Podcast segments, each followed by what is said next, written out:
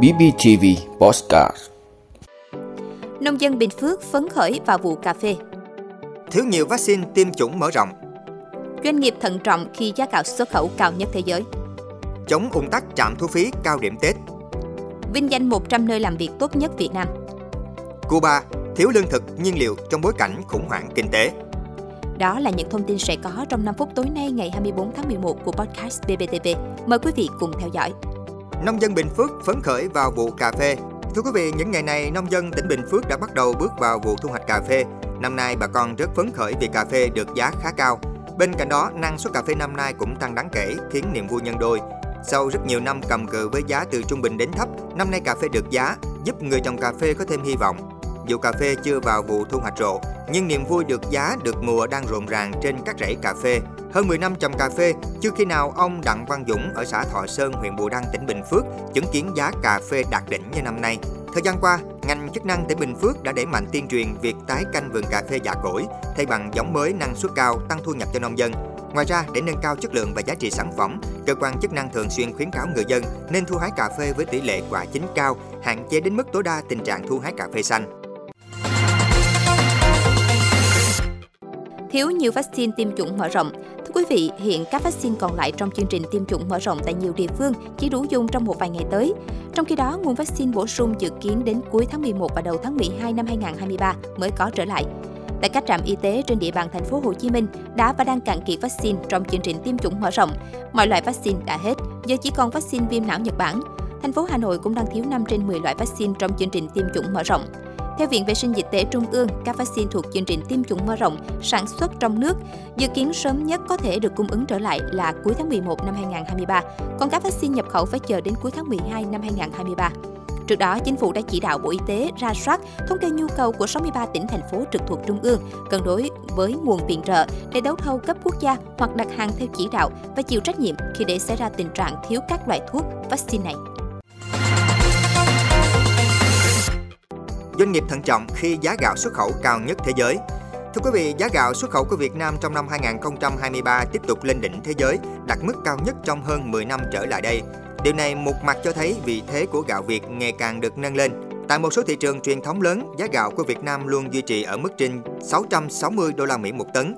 Dẫn đầu thế giới, sản lượng gạo xuất khẩu cũng tăng mạnh, đến nay đã đạt 7,37 triệu tấn, trị giá 4,15 tỷ đô la Mỹ, vượt cả năm 2022. Giá gạo Việt Nam trên đỉnh thế giới là tín hiệu mừng khi vị thế gạo Việt ngày càng được nâng tầm.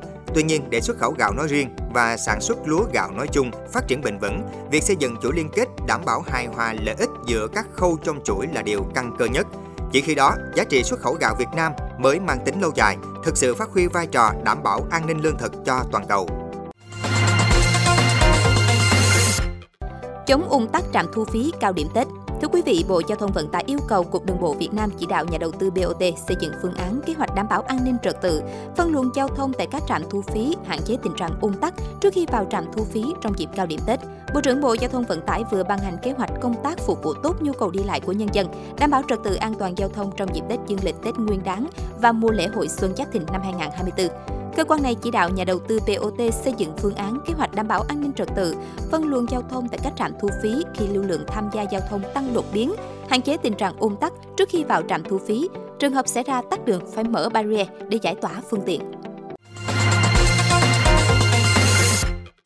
Vinh danh 100 nơi làm việc tốt nhất Việt Nam Thưa quý vị, tại thành phố Hồ Chí Minh vừa diễn ra lễ vinh danh 100 nơi làm việc tốt nhất Việt Nam. Đây là dịp để khuyến khích động viên các doanh nghiệp tiếp tục có các chính sách để xây dựng và giữ chân nguồn nhân lực, xây dựng môi trường làm việc ổn định, đảm bảo hiệu quả sản xuất.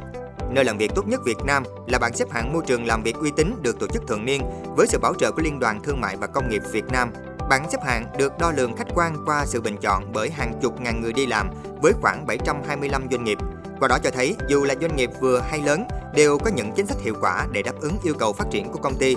Những doanh nghiệp được vinh danh năm nay đã cho thấy tính ưu việt trong các chính sách quản trị nhân lực, nỗ lực xây dựng môi trường làm việc và chăm lo đời sống của người lao động. Việc được vinh danh trong bảng xếp hạng sẽ là động lực để cộng đồng doanh nghiệp tiếp tục hướng về người lao động, thúc đẩy xây dựng nguồn nhân lực ổn định và góp phần vào sự phát triển bền vững của nguồn nhân lực Việt. Cuba thiếu lương thực, nhiên liệu trong bối cảnh khủng hoảng kinh tế. Thưa quý vị, Cuba, đất nước phụ thuộc vào nhập khẩu đã trải qua năm thứ tư khủng hoảng kinh tế, phải vật lộn với lượng ngoại hối tối thiểu khi sản lượng giảm mạnh. Phần lớn nguyên nhân là do tình trạng thiếu nhiên liệu thường xuyên và mất điện ở nước này. Trong nhiều tuần, chính quyền Cuba đã đưa ra một bức tranh ngày càng nghiêm trọng về cuộc khủng hoảng kinh tế ngày càng sâu sắc trong một loạt chương trình truyền hình vào khung giờ vàng, tiết lộ mức độ suy thoái một cách chi tiết chưa từng có. Cuba nhập khẩu phần lớn thực phẩm và nhiên liệu mà nước này tiêu thụ.